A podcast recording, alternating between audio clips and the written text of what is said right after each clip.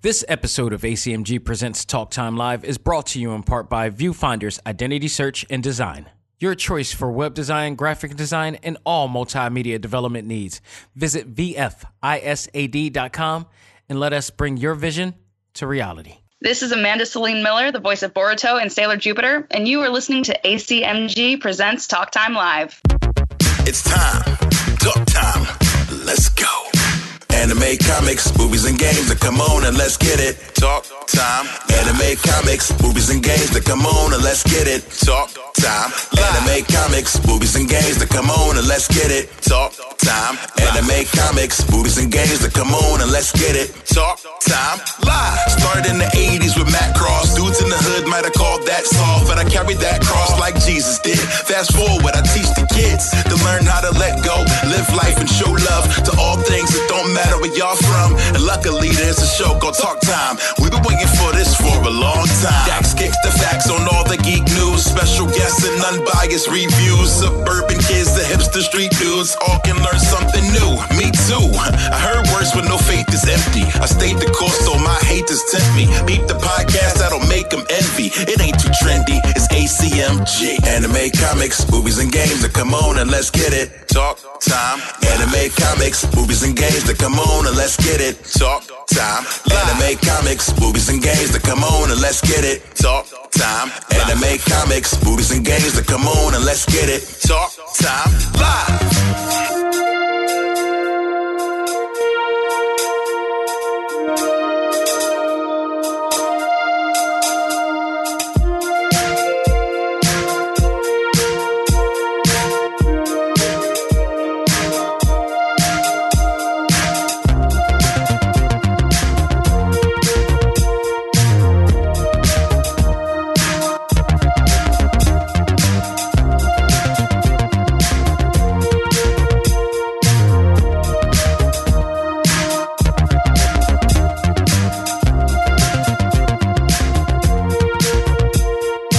Ladies and gentlemen, welcome back to the journal of my life that covers all things anime, comics, movies, and games. This is ACMG Presents Talk Time Live, the Prime Show. I'm your host, Xavier Josiah. I hope everybody's having a great week.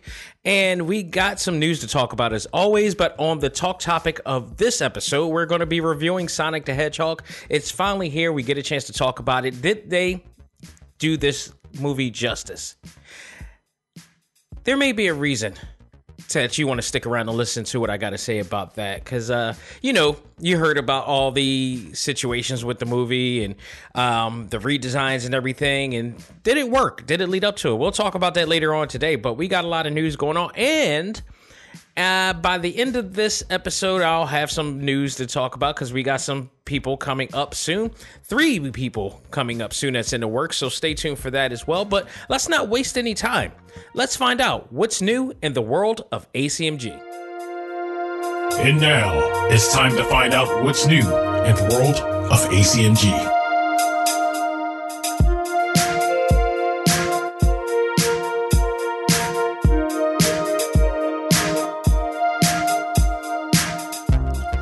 Right, so I would believe let's start with possibly the biggest news of the week that everybody's talking about, and that is the recent reveal of Robert Pattinson as the Batman with suit on, cape and cowl all on.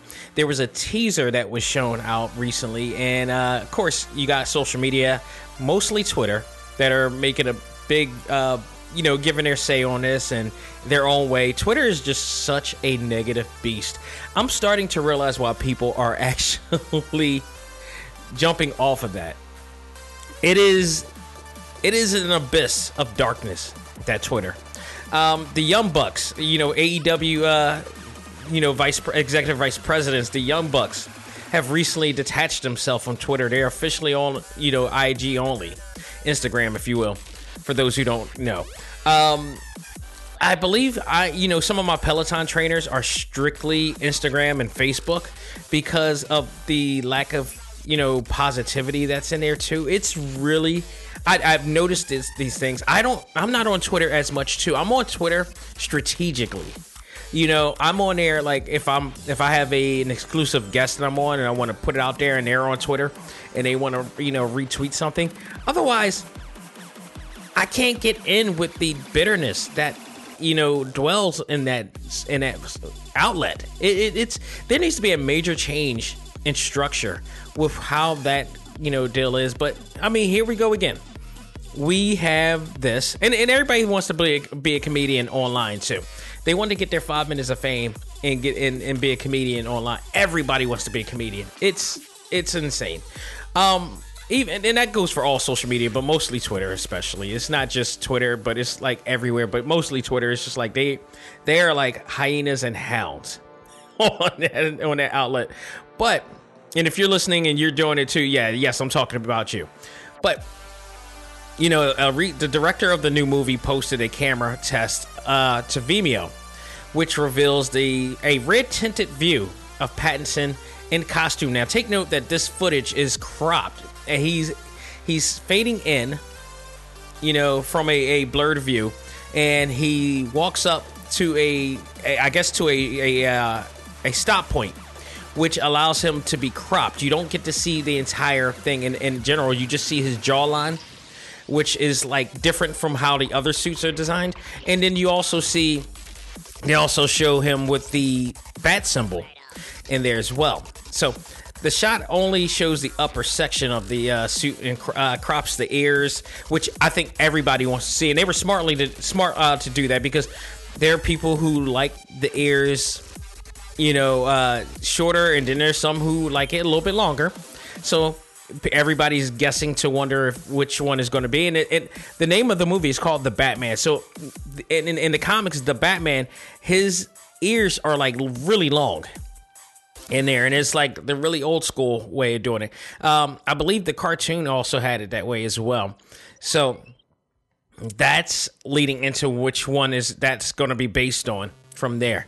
Uh, it's been rumored, and only rumored. There's no fact. There's no fact to this. I've heard it when I was at the movie theater, and um, a man who works at the movie theater was telling me that too. And then I also heard it online as well that people are saying that the bat symbol poses some significance as it is to be made from the original gun that killed his parents. Now, if that's true, that's kind of awesome. I like what they did there. And if you look at it, it does kind of look like it was grafted and molded from a gun holster, sort of, kind of. So it, it, it, has not been totally confirmed by the director or anybody who's working in the studios exclusively, like an executive producer or whoever is, or the writers or whatever.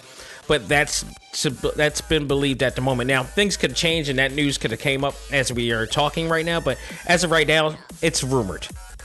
So we have that. So the social media reaction to this is that the funny part is eh, there's a lot of people. I don't know. Somebody started this as, and this became a running gag or joke to everybody, and now everybody's posting it like they're the first ones to post it, which is another pretentious thing I hate about social media. Um, is that compare they're comparing it to Daredevil. Now, there is some similarities in the sense of the jawline which, if you remember from Marvel's Daredevil on Netflix, his jawline shows, and the mask in the cowl at best is like just not protecting his jawline, so it's totally exposed and open. Most of Batman's suits aren't exposed to the jawline. It, it protects the jawline and uh, most of it least, and, and just has the chin exposed. Um, this one does not, and I don't know if that was had anything to do with you know Robert Pattinson's uh, perfect symmetry that they wanted to exploit on the in in, in the movie because uh, I, I I don't know if you guys heard about this, but apparently scientists considered him of all people to be the most beautiful man in the world due to his symmetri- uh, his symmetrical uh, shape of his uh, face and, and jawline and everything. Symmetry does create beauty. That is that is definite. Whether Robert Pattinson is scientifically considered the most beautiful man in the world is total bullshit on a on a on a in a sense of there are so many so much more many more people in the world and not all of them are actors not all of them are even models. You know there probably is somebody way better looking than him in, in uh, out there. Like hell there's a guy and um, i watched the comedy american housewife and there's a kid in there who has really good symmetry his own self. Like he could possibly play a future Bruce Wayne himself. Uh, in fact, he was the kid that played on um, Girl Meets World uh, at one point, and he's getting older, and now he's starting to have this, you know, really big. Like Disney hires all these kids that will eventually become like some some really attractive kids, no matter what who they are what you know. They they they're not stupid as to who they picked in there. Um, so it's I I totally disagree with him being the guy on that, but he is he is not a bad looking dude, but he does kind of play that gothic look, and which is why he was picked for uh, Twilight. Whether he will be a good Bruce Banner, I'm, I'm sorry, not Bruce Banner, Bruce Wayne. Whether he will be a good Bruce Wayne, that's a whole nother thing. Um, and I think also the thing that people are making fun of is the fact that the red tint that he's in, and that didn't help them either because people immediately thought of Daredevil. I I told people I told people too. I'm like, you know, honestly, if they if there was a green tent, I guarantee you that joke would not fly. It would not fly. It didn't help them for to put in a red tent. They could have put in a blue tent, and that probably would have been like, okay, that's more Batman feel, because uh, you know, red is not totally associated with Bruce Wayne per se. More Terry, um, you know, Terry McGinnis is more connected to the red than anything.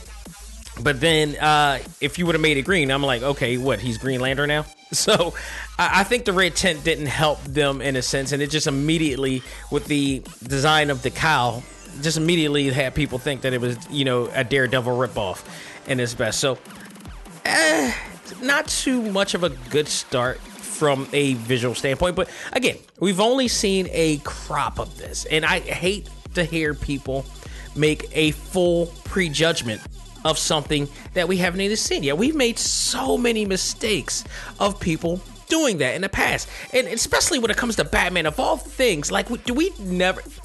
I can tell you this: when it comes to movies, and when it comes to comic book based movies, we never learn. We never learn. And the one lesson that we always keep repeating patience. Some things aren't going to be good based on what we see. Like I, I, Venom, definitely. Fantastic Four, the last Fantastic Four movie, definitely. But some things require patience before judging. Because we did the same thing in 1989 before the internet. before the freaking internet even remotely came in and became commercialized. We had something in the matter of Tim Burton's Batman. And the pick that Tim Burton came up with, of all people, was Michael Keaton, comedic actor, Mr. Mom, Night Shift, Michael Keaton. And before there was such a term called viral, people went crazy in a negative way before Twitter about the idea that as great of an actor, of a comedic actor, Michael Keaton is, how, what the hell were they thinking of making him the cavalier, swag, dapper, Bruce, Playboy, Bruce Wayne? This is never going to work. We went to the, we saw a trailer of this movie, and people started to rethink what they were saying. We went to go to see the movie we were blown away by the performance of of Michael Keaton. And to this day, we still label him as the greatest Batman and Bruce Wayne ever. He is still legendary to this day. Arguably the best that has ever uh, worn that cape and cowl. The best that has ever portrayed Bruce Wayne to this day. And yet, in 2020, we still have people prejudging. I still see comments that say garbage, trash. And you know what I hate about the one word comments on social media? Is that it to me, no, no, no total disrespect to people out there. But to me, when you have a one word description, I feel like that you can't you can't articulate a more intelligent way of saying why you think this is garbage. I feel like when people when some people do that, I feel like they just it, it, it, ha, don't like it's it's a one word thesis, but it never describes. There's no body of under of, of explanation or conclusion of why did they consider it garbage. It's just that's what it is, and, and, we're supposed to just go by that and listen to that. And they they truly think that we we respond to that, and that's not the case. I, I really it really astounds me when I see people do that and they feel that they're giving constructive criticism or articulating themselves in a way that people will respect their that one word uh you know description. It irks me. It irks me. Tell us why you think it's garbage. And uh, and nine chances out of ten, when we ask people that they will not respond or they will come up with an even more simplistic response to it. It's just a saying just for the sake of saying. And that to me is damaging. That to me damages the credibility of what somebody's trying to do. And that to me pisses me off. And I, I at least let us see a little bit more. And to me, that that video, the screen pics that you see, that that little like few like one minute, less than one minute uh, you know, clip tells us nothing. It is nothing more than a teaser. It is nothing more than a teaser. Let's wait till we see a trailer at least to see like, okay, this looks like something enticing and, and, and original and and exciting that I want to invest in before you do it. Like when I saw the Venom trailer, I and me being a huge fan of Venom and loved his story, the story of Venom the original comic book story of Eddie Brock and his hatred for Peter Parker because Peter Parker exposed him for the fake news story that he did of Sin Eater, and it, which led to Eddie Brock losing his job at the Daily Bugle and losing his everything. And his hatred for Peter Parker began as he is in the damn church. I shouldn't say damn church, but as he's in the church and the symbiote that Peter Parker just freed himself from feels the hatred and assimilates himself to Eddie Brock. And they merge to bond. And from that point, they have a vengeful agenda against Peter Parker, which leads to some of the best stories I have ever read from Spider Man. One of my favorite stories and favorite enemies of Spider Man is Eddie Brock and Venom. The one guy that can actually scare Peter Parker, that will keep Peter Parker from telling jokes, that will freak Mary Jane out into therapy. That was Eddie Brock.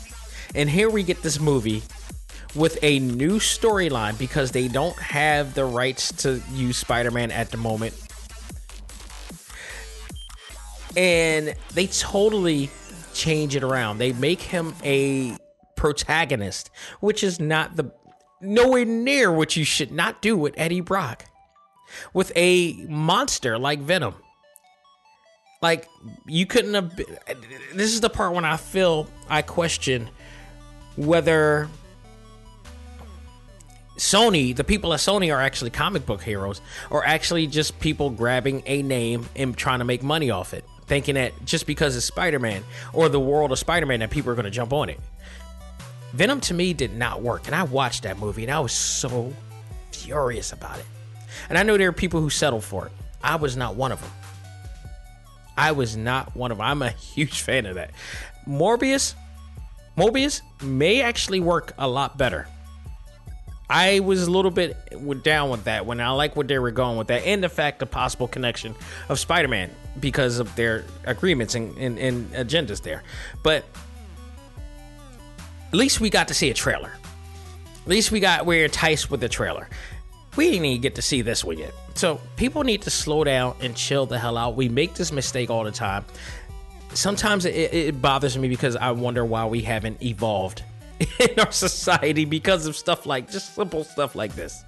So in my opinion, I can't make a total judgment on this because we haven't seen everything yet. I've never watched anything that Robert Pattinson did. I will never watch Twilight. I will never have a desire to watch Twilight. Um, and even if whether you loved him in Twilight or hated him in Twilight or hated him in any other thing, sometimes it just takes one role to define one's career. This can be the defining role that may skyrocket him throughout other things. And when it comes to Batman, this has always been a make or break role for uh, actors. Um, like George Clooney almost didn't survive doing Batman. He it, it almost killed his career, and he admits that he did a bad job at that.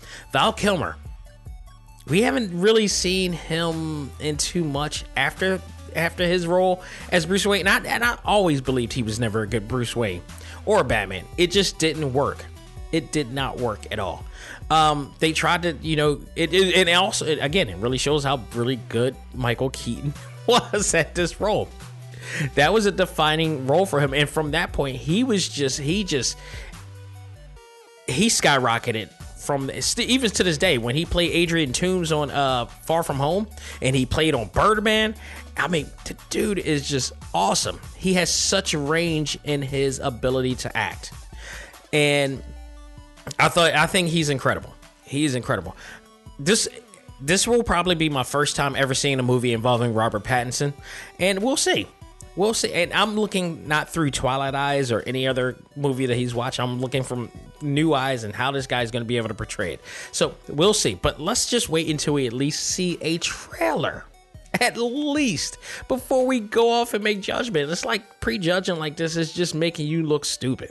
So let's chill for a bit and just, you know, let's see how this progresses you know things are progressing along and we'll just see from there so of course when the time comes then we'll judge it from there so let's move on to some other news that we got in this week. Aladdin. D- uh, Disney uh, is looking to make a sequel, which will be which is in the works according to um, Entertainment Weekly. The company is working on a new film, yet no word on whether the actors or director Guy Ritchie will be on board for this version. Uh, the film had mixed reviews, including myself. I actually didn't review the uh, movie on here, but I recently seen it on Disney Plus because I didn't have a desire to see it in the theaters, and there's a reason why I didn't have desire, desire now. I never got a chance to even finish watching the movie because I kind of drifted off. And just seeing Will Smith sing at the beginning just kind of it was weird. I don't know. It's a Philly thing. I'm used to the brother just like rapping all the time, but like it was weird to hear him not only sing, try to sing in a musical, but also try to, you know, I guess he was from where I forgot um the Middle East, where they, I guess they were um, located from, and he just sounded like Will Smith. He didn't even try to put in an accent or anything like that. It was just, it was so weird as to what they did with that movie. But once you got it, once the movie came and through, it was a little better. But I just never really finished it. Like Lion King, I did like. And I'm still now after watching that, I'm wondering like, what was why was everybody bitching about that movie? um, it was it was the big deal. Like, they were just hating on Beyonce? Like, her role, the, the the lines that she had on the movie were not that big, so it wasn't like it was terrible. It was an easy to pull off line in there, and I thought she did pretty well. It's not like what were you expecting from that? But the, I thought that movie was good. Aladdin, eh, eh, I could have did without. I, I, still love the original. Um, I mean, now it was. It's not to say there was some some bad uh, some good scenes in there. I did like some things about the movie, but overall, it was like ah, I could have did without it. But um, it was also announced that a spinoff to the movie will be, uh, which will focus on uh, Billy uh, Magnussen's uh, character, Prince uh, Anders. He did, they did really focus on him a lot in that movie. Uh, so that's going to be in the works. Now, that announcement made some fans upset as the star of Aladdin, the actor um, Mena Massoud, Massoud, I believe is uh, is how you pronounce his name. Uh, he revealed recently that he has yet to get an audition after the release of the live action Disney movie. That's really interesting. I don't know if it was because of the lack of success from that movie or whatnot. I don't think if if anything that I can say about why I didn't like the movie, it wasn't because of him. It was just the overall thing. Like he did, I felt he did really well in his role. Why he's not getting any gigs after this, it's amazing. But through the people that I've had the chance to meet, um, you know, that are established actors that are con- consistently working, whether in commercials or TV shows or uh, anime or whatever like that. I hear all these stories. I mean, you can hear these stories on the interviews that I had with these with some of these actors. They tell it to you straight, like it's not easy.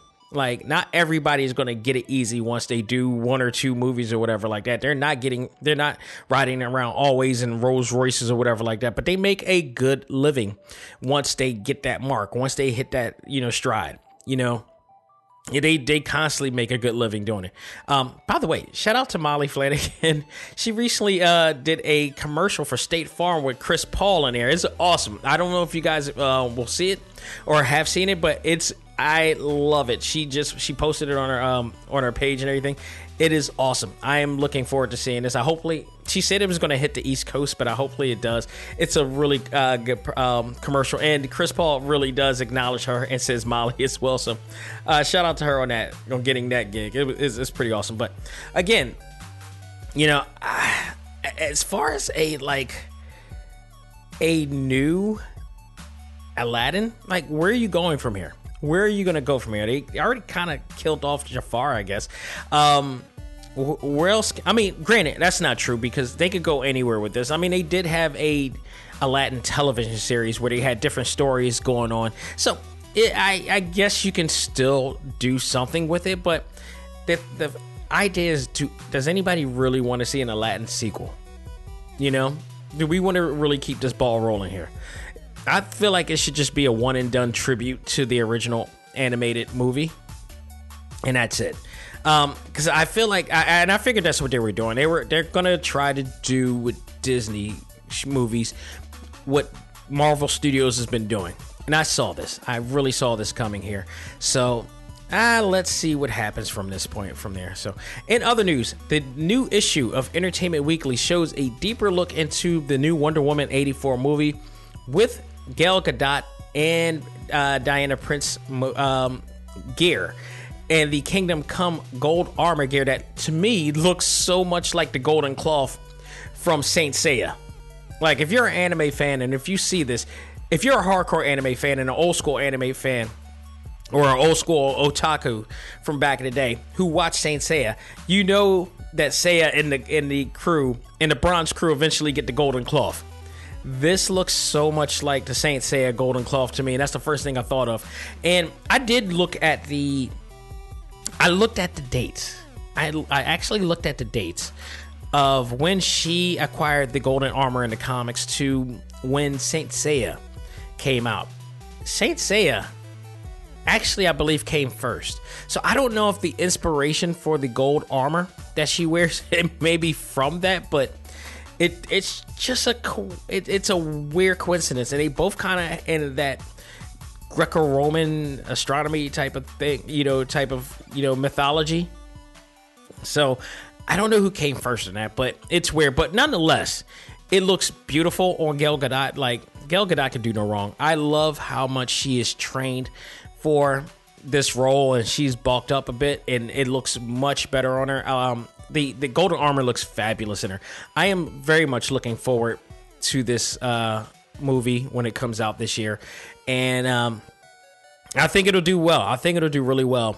Uh, everybody involved in the first film did a really great job. I like this because I feel like this will shy away from everything that's happened that they worked on on the first film because as much as I love the first film, if you look at that and look at uh, Captain America: The First Avenger, there's a lot of similarities in that film to what they did with Wonder Woman.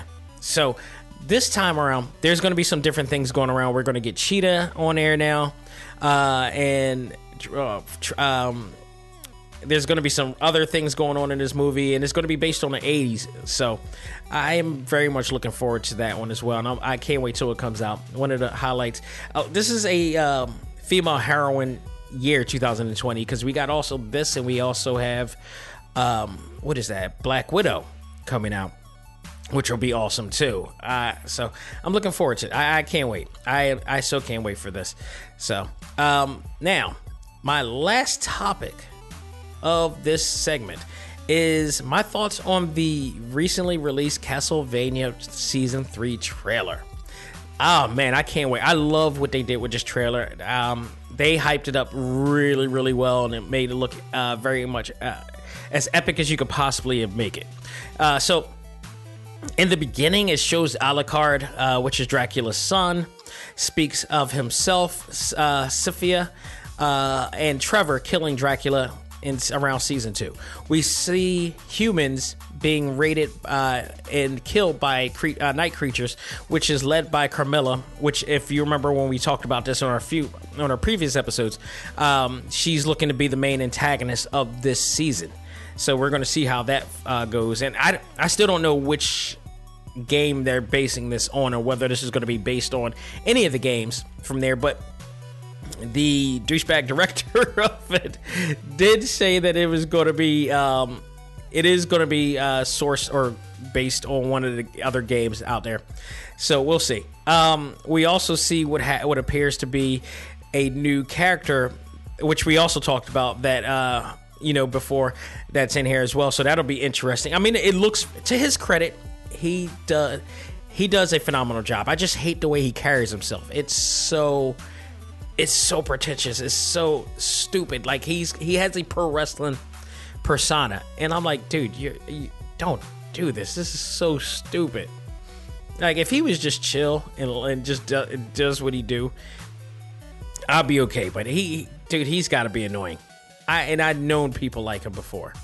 Uh, that not I, I think no the people that I know that are kind of like him. They don't. He this dude is taking it took it um he's taking it to the extreme. It is just ridiculous. It's really dorky too. Um, but to his credit, he makes some really great. Uh, he makes some really great uh, t- uh, TV series. He he's done Castlevania, amazing justice here. Uh, we also see the blade of Trevor's chain whip transform and evolve as well. So, season three will premiere on March 5th on Netflix. I cannot wait. I'm looking forward to it. I know it's going to be good. I'm also, if you guys remember talking about it, uh, the director also mentioned that he has the rights to use cast, uh, Devil May Cry. So there will, he claims that there will be a crossover between Castlevania and Devil May Cry. I'm looking forward to that as well. I'm hoping that our good friend of Talk Time Live, uh, Reuben Langdon will reprise the role, and if he's not, I will really hate this director for it because why not? Why wouldn't you use him in this movie? So, and if that happens, rest assured, Reuben will be back, and I will love to talk about him and, and the experience that he may or could have in this. Either way, I think I'll, I'll ask him to come back on the show for for his fourth to talk about whether his experience on air or why he was not picked on air because we'll see. We'll see how that goes. So folks that will do it for what's new in the world of acmg we're going to take a break come back and review sonic the hedgehog did it make it? Did was all this redesign worth it all? We'll talk about that right after this Ladies and gentlemen, this is Dak Xavier Josiah, the host of ACMG Presents Talk Time Live, the podcast. You want to catch up with all of our podcast shows and hear from some of the hottest names in all of anime, comics, movies, and games, such as. This is Maile Flanagan, the voice of Naruto. This is Stephanie Sheh, the voice of Sailor Moon. This is Reuben Langdon, voice of Ken Masters and Dante from Devil May Cry. Hey there, this is Kyle Hebert, the voice of Ryu from Street Fighter V. This is Chris Battle, character designer of Teen Titans Go. Here's your chance to check out all of that and more on Talk Time Live TalkTimeLive.com. TalkTimeLive.com provides all of our ACMG content with new and previous episodes, exclusive interviews, articles, and much more. Visit TalkTimeLive.com and let us help you learn to let go, live life, and love all things ACMG. Talk Time Live. This is Stephanie Sheh, the voice of Sailor Moon, and in the name of the moon, you are listening to ACMG Presents Talk Time Live. Do it. And now it's time for our talk topic of the week. Ready? Fight!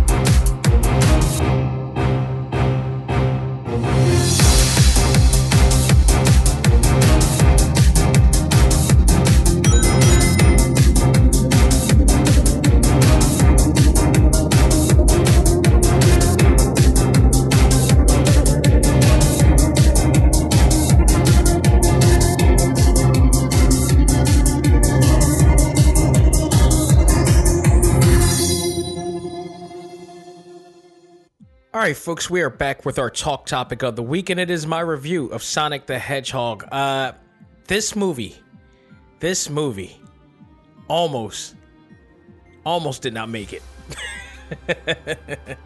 this movie almost bit the dust before it even came out.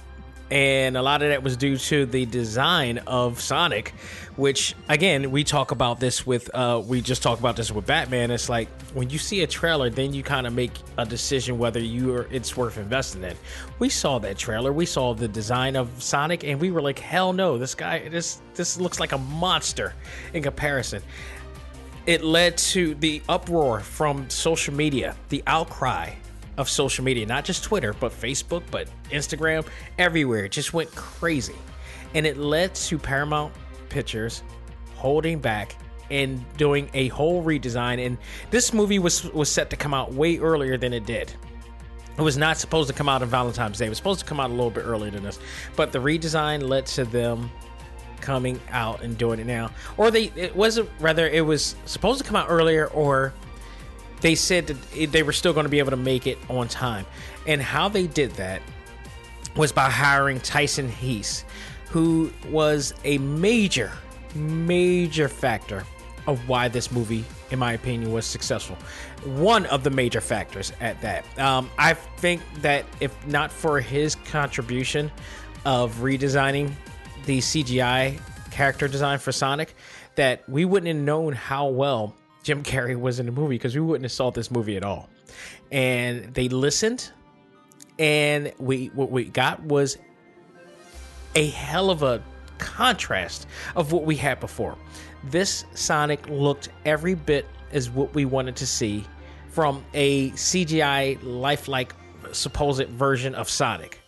And he did an amazing job. I think as much as I can say for the actors involved in this movie, I think Tyson Hesse needs a, an enormous amount of credit for what he has done because without that design and without him putting the contributions of his talents into this film, we would not even seen this film. Absolute truth. Now, as I say this, we got a redesign. So I am hoping that everybody, like myself, who bitched, cried, and moaned about them changing Sonic and the fact that they listened. I hope that you supported this film. I hope that you not only supported this film, but you enjoyed this film because there's a lot to enjoy from this film. But I think a lot of it has to do with just seeing how beautiful Sonic looked in this film and how they were able to make his design work and assimilate and and work with the real world situations that were going on and him you know with James Mos- uh, Marsden and those in the chemistry with them it worked insanely well he deserves a hell of a lot of credit and I hope they use him again for this. It, it was just amazing. It was a big uh, opportunity for him. Uh, wasn't it was an impromptu type of situation for him, and he managed to score a big deal here. I mean, credit to him for this. I thought this movie was absolutely a lot of fun, and a lot of it had to do with his work in there. So, and if those who don't know, he, uh, Tyson uh, was is the artist of Archie Comics Sonic um, comic book series, which I actually used to read from a time for at one point in time. Uh, but he also is highly known for the Sonic Mania sequence intro uh, intro sequence that everybody has talked about when that move when that game came out. It's absolutely uh, tremendous. But he saved this film. He absolutely saved this film. I'm like as much as I can give credit to some of the actors, including Carrey in here, we would not have seen this. Enough said. So let's talk about this movie. That at the end of the day, when it was all said and done, I came out. I I now have to say this when I, I think I'm gonna say this now when I watch films and I review films that I have to have a general a, a genuine reaction. And having a genuine reaction means how I come in and immediately respond to what I'm seeing on film. Because a lot of it, a lot of times we come in to films, a lot of people go into films and they go into films and they watch it and they sometimes come in with an expectation. And I think it kind of sabotages your understanding of what you need to see or how you should come off it. If you're already coming in looking to hate the film, if you're already coming in looking to like the film, I think we should all, as viewers, as moviegoers, we should all just come in with an empty glass and seeing. Now, some things you just can't help. Like if you go into a Marvel film and how they do it, you know you're going in for a ride. You're expecting a ride. So you're coming in looking forward to going in that roller coaster, going up the hill, slowly anticipating that downhill excitement and rush because they earned they're- earned that. But coming into a new movie like this or you know anything that has never been, you know, tested before, you got to come in with an empty glass. Some of it. Some of it. You got to come in with an empty glass. So, this was one of those films like I did with Birds of Prey last week that you got to come in with an empty glass and have a general uh, a genuine reaction to how you come into the you know to film. Just like another film I'm going to be reviewing next week which I'll talk about at the end of this show. So, stay tuned for that. Um so basically, I came in with okay, they really redesigned the um they redesigned the actual character and then the trailers started looking really good. So I, I was like, oh, I bitched about this enough. They did what I asked. I'm gonna pay my ticket. I did. I went in and I actually enjoyed it. They did a really great job. This will go down as probably maybe not the best video game translated movie ever, but this is damn sure in the list of one of the good ones. This goes down as really one of the good ones here. Uh, so I really appreciated what they done. They put a lot of effort into this, the writing um, in this, the directing in this. Um, who directed this, by the way? Uh, this was by Jeff Fowler, who's worked on a lot of different CGI works as well. Uh, written by Patrick Casey, Josh Miller, um, and three more people, I believe, was in it too. Um, you know, it, it, was just really well done. Uh, they, you could tell that when watching this and seeing the story go through, that they cared about how well this came off and how well this was going to work and that they're fans of the actual game. These were i feel like these are true fans of the game here. Um, even James Marsden uh, on good morning america at some point said that he used to love playing the game as well back then. Um, and you could tell he was legit true to what he was saying.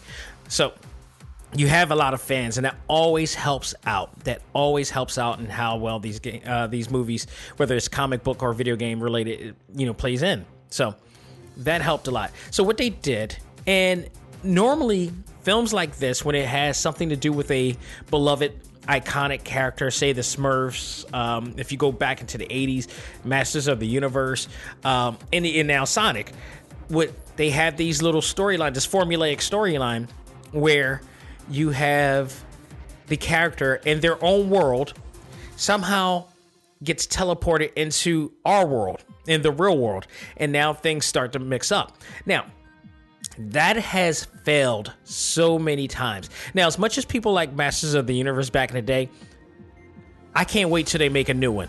Because the whole idea of them coming into the real world and all this stuff it was kind of just bs um, I, I I liked it, but didn't like it at the same time. The Smurfs did the same thing, and it had Neil Patrick Harris in there and a few other actors in there. I didn't like that at all. I didn't like the way they did it. The best Smurfs film that I felt that was that they that was made was the all CGI one. I felt that was just so uh, you know close to home with that one. They should have never did a live action version of the Smurfs. I, I hate when they do that. Um, they did the same thing for here, but here it worked. They made it work here um, for a lot of reasons. Well, one, this is not the first time they did that, and they I feel like that they kind of took from Sonic X. If you guys remember the anime Sonic X, it's Sonic and going in from his world into the real world. So they kind of you know had this tested out before where it can work. They did the same thing here, but also really really kept it so close to the actual game. There was a lot of game references in here. For instance, the real world town of Green Hill, which is also the name of one of the stages in Sonic. So I like the fact that they did that. They also did reference and show at the beginning of the movie the actual world, which is exactly like the stages that we love so much in the Sonic world, and they made sense of that. So um, they pointed out a lot of great references. They didn't. They didn't like just try to suspend the, the belief the uh, the belief of our you know the fans the hardcore fans and they were in the theater hardcore fans in the theater that I went to now I was supposed to go into like the early my normal early like 12 o'clock early bird just to get in get out type of thing but that didn't happen because I was getting an AEW wrestling ticket that for Philadelphia in April so it was at the same time where I was supposed to go on my 12 o'clock so I couldn't make it so I ended up having to go to the 330 showing and there. So yeah, I end up buying two tickets. But what can you do? So um, I end up going, and um, like to my misfortune or somewhat to my fortune, I end up having to go when a lot of parents were coming in with kids. So that kind of was like a thing, and the kids were like, there were some kids that were rowdy, but not a big deal. But I ended up liking the fact that the kids were there because this is a family film. So you got the families who, no doubt, if you're if the parents in there that brought the kids to see this movie were also fans of the video game. They've been fans for all the time. We also had, um, you know, people like myself who are fans of the game and couples that were fans of the game too. I remember a, a couple that was sitting next to me had like I believe a shadow like uh, plush toy with them. And they took pictures of it and all the stuff. So there were actual. It was packed full of families and kids and everything. So I get to see the kids' reaction to this. So you have a an entire different demographic here that I'm, you know, observing as I'm watching the movie as well. So I can tell you this: the kids absolutely enjoyed this film, as well as the parents. Um, there were moments, there were really funny moments in the film that everybody laughed at at the same time. You know, so it, it did really work with everybody there. I like the fact that they did that, and there were some moments where the kids were really excited about. So this to me was a major plus for them, and I think a lot of that has to do with that design, that familiar design that uh, Tyson Hesse really worked it, along with certain actors in the film that really made it special as well. So basically, the story of this, the story of the film is basically like based on the blockbuster game that Sega created, and it tells a story of um, you know Sonic and how everything began literally everything began from the time when he was a baby Sonic and he showed the baby Sonic, which is a really good fan thing because people like the like in Sonic One, he's like kind of small and, and short and, and little with little uh, steps. But then as the later you know games came on, they redesigned him, gave him longer legs. He kind of looked a little bit like he's growing up a bit, um, and then especially when he went into 3D. So he embraces uh, a new home on Earth due to the fact that his his uh, foster parent, I guess, long by the name of Longclaw, which was, I believe, like a I think she was an owl, if I'm correct. Uh, she was trying to protect him, and they recognized that Sonic was a hedgehog with this extraordinary ability of speed, and she felt like if every anybody in her in that world knew about his his power, that they would take they would try to you know take him, which was the same premise of him going into Earth. So apparently, this tribe found out that he was of him and they discovered him and Longclaw winded up uh, you know trying to protect him only to be killed. Uh, but she gave him a bunch of like golden rings art you know iconic gold rings that we see in the game all the time which is used to teleport him to anywhere that he thinks of. And she sent him to earth and hopefully that he could protect him. And she told him before he uh, she left to, you know, keep running, keep hiding. You know, if you need to, if you get discovered, to teleport to another world immediately. So, um, this led him to leaving Earth, and unfortunately, it appears that she might have actually bit the dust. We don't know. We don't know what happened to her exactly, but that's what it came off like. So, we uh, then see him in on Earth, and he for you know he he survives by you know creating his own cave home, and uh, in the midst of this, he ends up uh, discovering a cop named Tom, played by James Marsden, and uh, his who is also like a cop in Green Hill, and it's like really quiet in this town, and his aim is to pretty much try to get a uh, new gig as a cop in San Francisco, where there's a little bit more action because he's not really doing anything. He doesn't feel like he's being of any use in Green Hill, uh, in that in this little town. So, but in the midst of this, Sonic has discovered him. He's discovered his wife, uh, who plays by Tika Sumpter, uh, who plays on uh, Mixed right now, and I love that show, eh, which is the spinoff of uh, Blackish. So uh, she plays Rainbow pretty much, and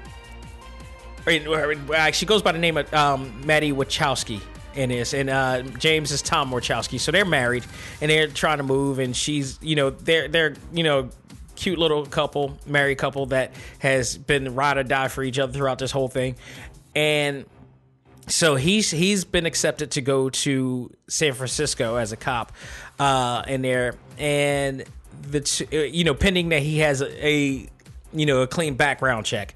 So this leads to Sonic actually interacting with them based on the fact that Sonic discovered that how lonely he really was in the world and he only entertains himself and he was becoming really angry about it uh, at the baseball field which led to him actually causing so much of a electrical charge within himself that he ended up creating a electromagnetic pulse which took out not only everything in the entire country or state but also satellites in space. It was that deep. This then led to the government looking into it and, and, tracing that energy surge. And it also led to the government hiring somebody that they didn't want to hire in Dr. Robotnik, played by Jim Carrey, Dr. Ivo Robotnik.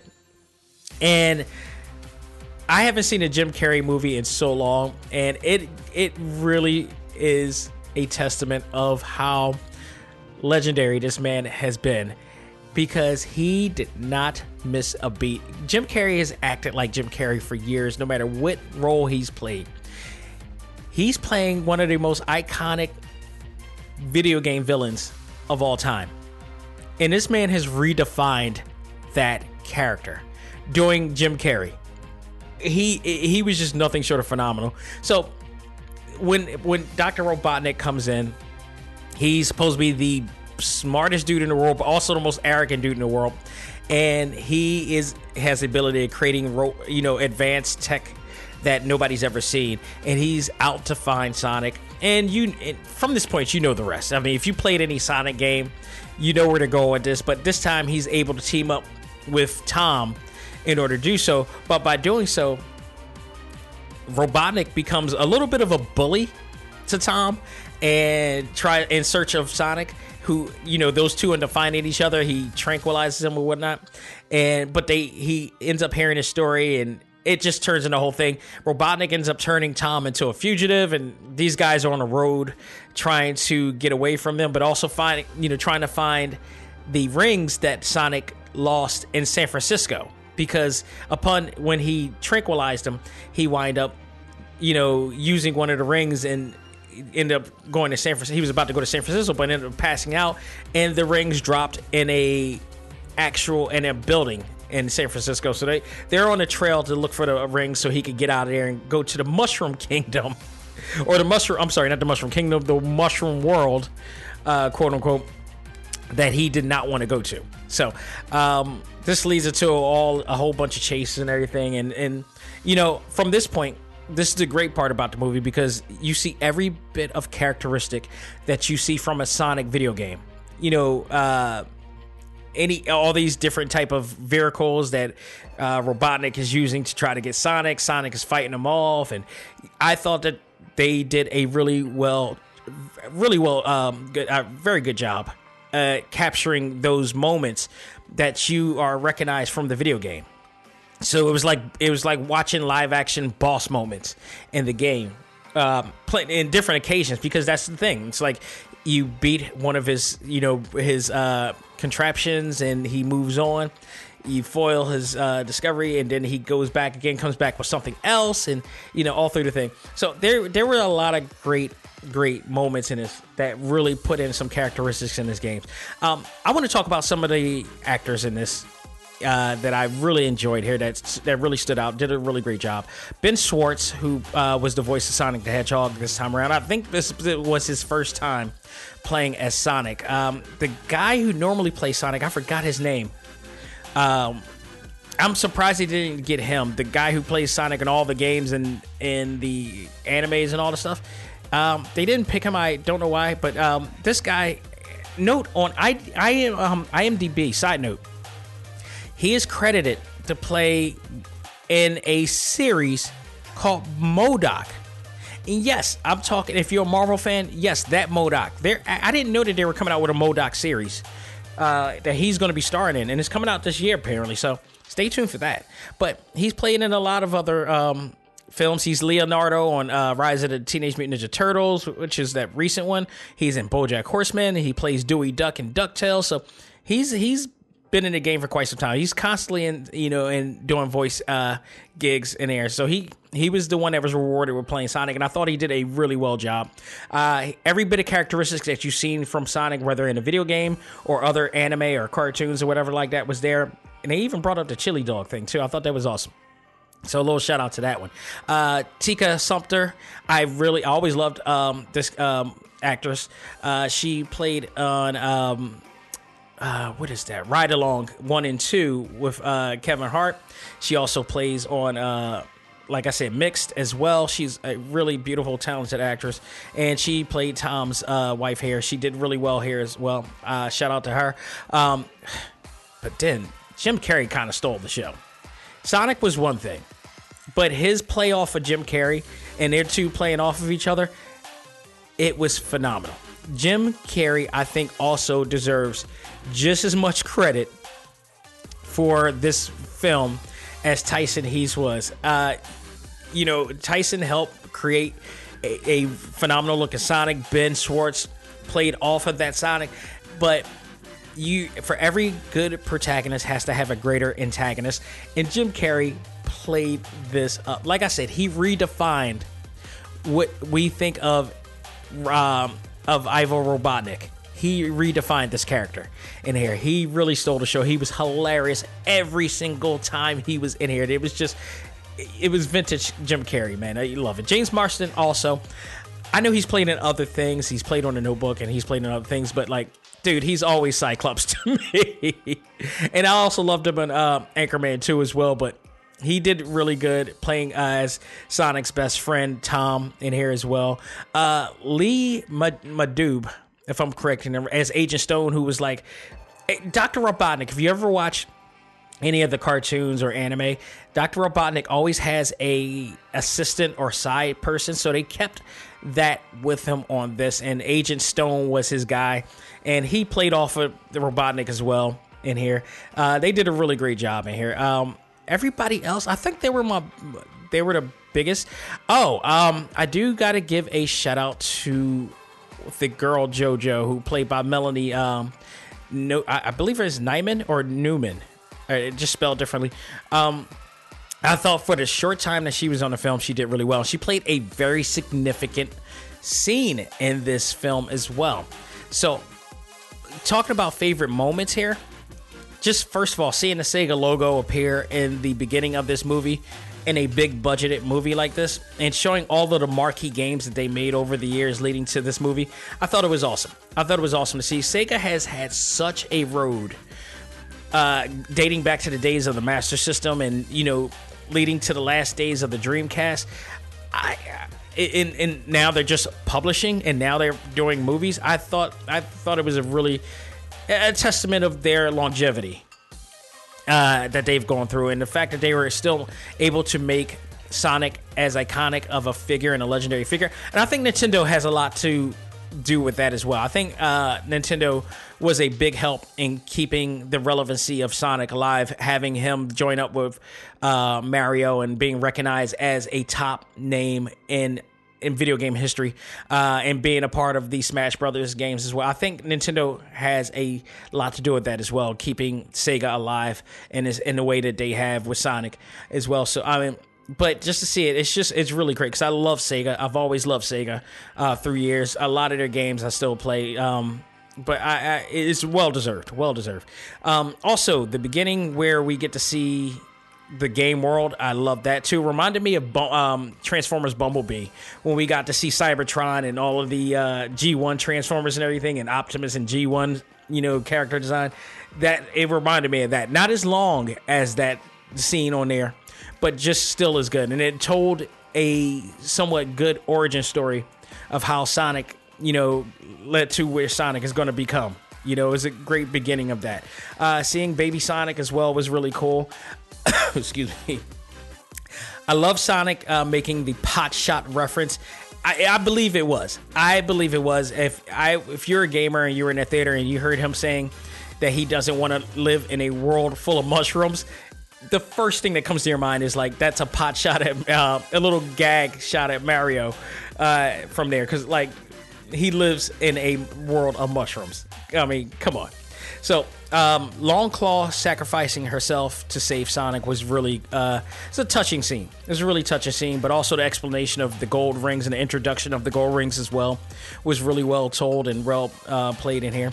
Um, there were also two really funny, funny moments here as Sonic uh, did two spoofs that reference Quicksilver, the mutant Quicksilver, uh, speed sequences from the X Men films in here, where everything slows down, but Sonic is every doing everything, and he's just um, changing the uh, movement, the placements of everybody, and everything to you know to gain advantage. Or anything. they did that twice in the movie.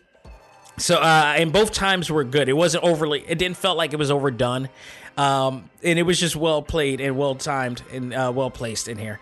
Um, I mentioned the, uh, the little girl uh, JoJo, played by Melody, uh, who, like I said, this was a very interesting, significant moment because in in the month of February, which is Black History Month, we have a little girl, a little uh, African American girl,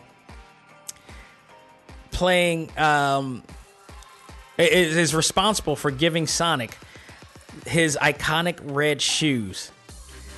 This little girl in some geek type of way, gamer way, made Black History. By she, this is supposed to be canon. She's the one responsible for giving him the red shoes. Much power to Sega for that, or Jeff Fowler for doing that. I I, I felt like that was a that was heavily uh, significant, and that they showed that, and it was like, okay, that's awesome. A, a, we got a black girl, a little black girl, giving the shoes to Sonic. I felt that was kind of in a sense in the same way like we saw Sam Wilson get the the uh, Captain America shield. I felt like that was a thing. That was like a great little wink wink thing for me. I was like, okay, that's awesome. They brought some some great um, attention to that little scene there. So uh, also Sonic calling Robotnik Eggman. So uh, I I really I literally saw people in the theater really uh, get off on them saying that, you know, because he's Dr. Eggman in Japan. So I really thought that that was a really nice touch, and still being able to call him Robotnik. So, uh, any just like I said, anything that Jim Carrey has done was priceless in this. I thought it was just he just phenomenal. I he he made he really helped make this film really great and uh, a great crazy antagonist. It was a great scene too, seeing him. Um, you know, play his playlist as he was getting ready to, you know, go after Sonic, and uh, Agent Stone just pops up out of nowhere with his latte or whatever like that. Such a great scene. It's just great chemistry all around in this show. Um, but then, you know, we saw we saw the movie in, and we wondered. I was this close to leaving. If I left any earlier, I would have missed out on both of these end credit scenes. The first end credit scene, we find Robotnik is like I guess time has gone by. He has shaved his entire head and his mustache is grown out. So now he officially looks just like the Dr. Eggman or Robotnik that we all know and love. So we have that going on here. And then so and then he says he he will absolutely calculate that he will be back a year from now. I guess that's hinting that there will be a sequel. Not really sure that because I, if I remember correctly, they I there were reports or words that saying that they fired the entire studio of that made Sonic the Hedgehog. So I don't know. I don't know what's happening here, but the second credit scene definitely told us that there is going to be another movie because we see somebody um, coming out of the ring, te- teleported from the ring. They only show the bottom of it, and you see a pair of sneaks. And then as the and then furthermore, as it as the camera rises, we see orange legs, and by that point, people knew, and people in the theater, in my theater, were starting to get really excited. And lo and behold, as the camera moves up, we discover that is none other than Tails. And I'm not joking. There were people, there were adults that were getting excited, but the kids in there who absolutely knew who this this character was went crazy in the theater for this. And the same way that adults went, adult comic book fans went goes crazy when seeing Thanos in the first Avengers movie. I was, I, I thought it was such a great thing to witness in the theater. I, I absolutely enjoyed seeing that and the kids go crazy. To me, when I saw that, when I saw that, I, I, I realized two things when I saw the kids going, um, really getting getting extremely excited for seeing Tails there. One, it said how well they enjoyed the movie.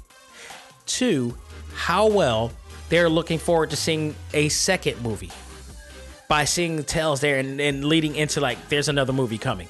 So I hope that this had the same reaction on every theater that this played because Sonic was a success in my book. This whole entire thing was a success to me. Um, I enjoyed it. I absolutely enjoyed this movie. Um, I felt all of the efforts that they went into pulling into this movie was worth it. I thought, and by the way, Neal McDonough was in the movie briefly in here, uh, and also playing off of Jim Carrey as well. I thought it was hilarious that what they did there. But and take note, all, one last scene I do like when um, when they got when they uh, they somehow got rid of uh, Robotnik, that the government came in and it was about to give them what they thought was a check, but it was a it was a fifty dollar gift card to Olive Garden, so which was kind of like oh that's shady as hell, but I thought it was hilarious. Um, they I, I thought everybody from the actors the actors had great chemistry.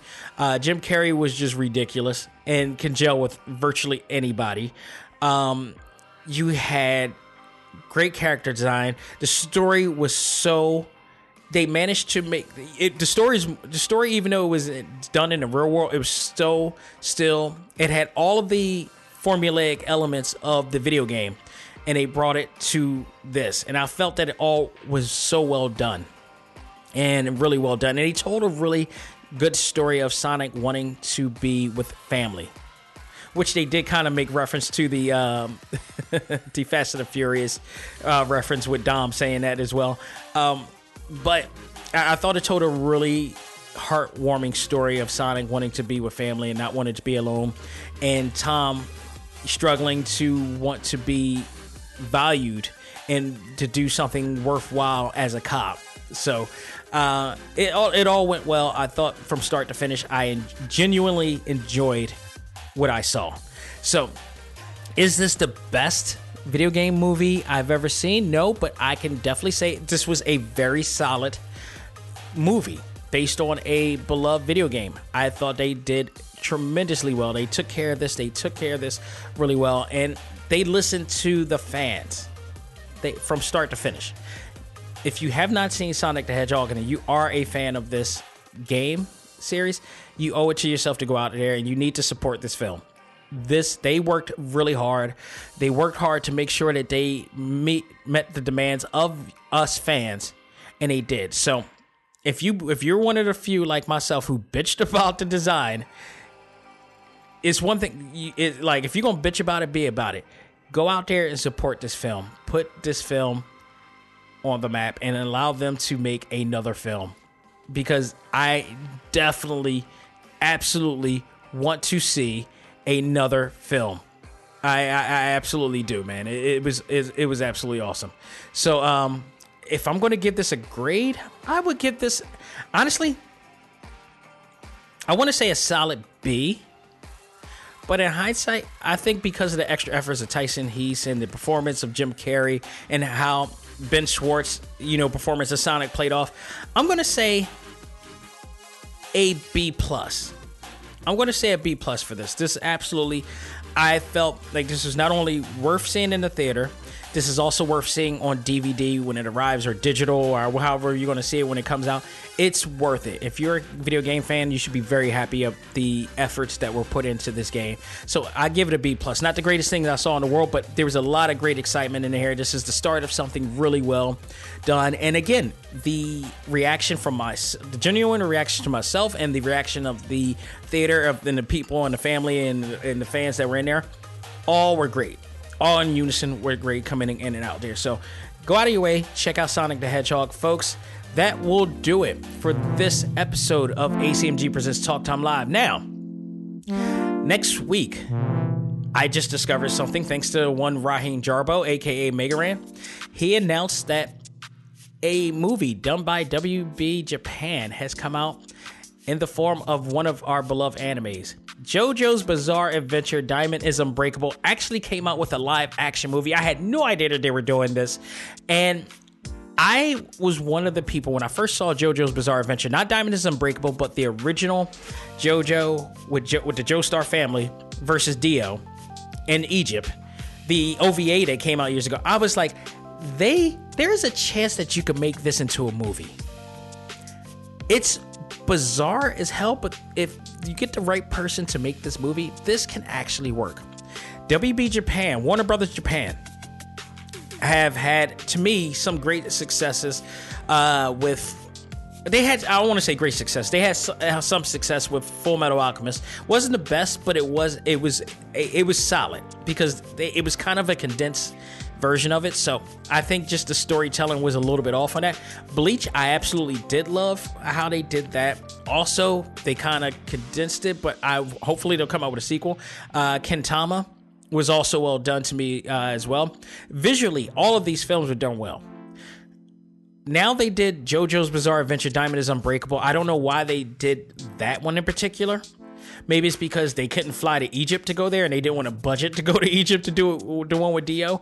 But uh, this one, uh, I liked the JoJo, uh, the, the Diamonds Unbreakable storyline. I thought it was really great. So this is chapter one. So they're hinting that there will be a chapter two and three, and this will lead into that mass, you know, serial killer or whatever that comes in. Hopefully, um, but we're going to talk about that next week. That's going to be the review of that. But what the reason why I mentioned Mega Ran's name is because he mentioned that he has a song, a track in this film that um, they put in there. And in fact, I did see some of the movie. He his voice, his his song with him rapping on there is in the beginning of a movie in Japan. Dude, he keeps he's Mr. Milestone. I think he should really consider himself Mr. Milestone at this point because that's all he keeps doing. So, um, not only that, you'll hear some of the actual uh, music from it because he gave me a clip of the the of the music from there that you'll be hearing next week, and it's it's really hardcore badass. Like I I really like what he did. He said, and he told me that he did a really quick clip that it, they asked him to do a clip bar and uh, some music to it. He he did something that was almost to me. It felt very similar to Pete uh, Puff Daddy's and and um, it, it, has that it has that epic feel of victory that uh, Puff Daddy and Biggie did. It has that feel, and it, it actually plays out as JoJo's actual you know theme throughout the um, show throughout the movie as well. So, um, yeah, we're going to talk about that next week. See how I felt about that. Were they able to pull off JoJo's Bizarre Adventure, as crazy as that uh, film is, and it's based on the Diamond is Unbreakable movie. So we're going to talk about that next week. So stay tuned for that. Um, also, this week has been very interesting. Last couple weeks has been very interesting. Uh, we got three exclusives in the works right now that are coming. Two returning guests, and I don't want to say exactly until it's officially locked, but they did say that they were want to come on the show. So I want to make sure that they get on this show because there's when it comes to scheduling everything, it really plays a factor. So I do. I'm in the works having two returning guests come on to the show. Really, really good. One artist, one writer that has been on the show uh, before, and then one brand new guest. And this one to me is a big one. This one I've been a fan of, and if you're listening to this, you're a fan of too, and you've seen him before. If you're in an ACMG group, you know who it is because uh, I've already put out because he we we uh, this was based on a Twitter type of situation. When this locks in, I'll talk about that further. But I want to make sure that this gets locked in as much as possible. I'll stay on to that. But he also has agreed to be on, and I am waiting for this because. I am waiting to pick the brain of this new guest coming soon. So stay tuned for all that and much more. But we got some things in the works coming on uh, here at Talk Time Live we don't disappoint and we will never disappoint. So thank you guys so, so much. Again, please check us out. We are everywhere from from Spotify. We're in Pocket Cast now. We are on Stitcher, iHeartRadio, Apple Podcasts, Google Podcasts, Podbean, you name it, we are there. Uh, you could just everywhere you want to be. And of course, TalkTimeLive.com, where you can listen to every episode and our exclusive interviews on the exclusive page. Or you can type in TalkTimeLive.com forward slash exclusive. Uh, you can also check uh, me out on Instagram. Uh, you can check me out at DexXavier underscore Josiah. You can also follow our ACMG Facebook group at facebook.com forward slash groups forward slash acmg1 you have to you have to answer all the questions that are asked in order to be approved and uh, to be a part of the group. You also have to be a part of uh, you have to be 18 or older. You have to have a legit profile. We we like every Facebook group out there. We screen out everybody for the protection of the members there, and you have to be ready to be social and be friend friendly with others and enjoy all the things that we enjoy there. So you know if you're willing to do that, and please, I am not letting anybody in who is in 500 groups or multiple like hundreds. Like there's no reason why anybody should be in hundreds of groups. Okay, so just take note of that. I am very weary of people who are in hundreds of groups because they're rather solicit- soliciting promotional material and that means that they have no intention of socializing, do believe that we know who you are and we do react to that. We're not letting everybody in. So take note of that. You have to be a genuine person who's looking to be a part of a group and looking to have friends because that's the way social media needs to be or a social online experience needs to be i hate to add the media part in this because it really i think that takes away from the integrity of social media so just consider that and I, you know, if you want to join us, great. You'll you'll learn that we're a group that is really a significant and special group there. So as well. So, folks, that will do it. On behalf of myself, this is DexXavier Josiah saying, learn to let go, live life, and love all things anime, comics, movies, and games. This is ACMG presents Talk Time Live. I am out there, folks. Have a great week. And stay tuned for Select Start because we'll be having that back as well with some new stuff to talk about and maybe something to review as well. Take care.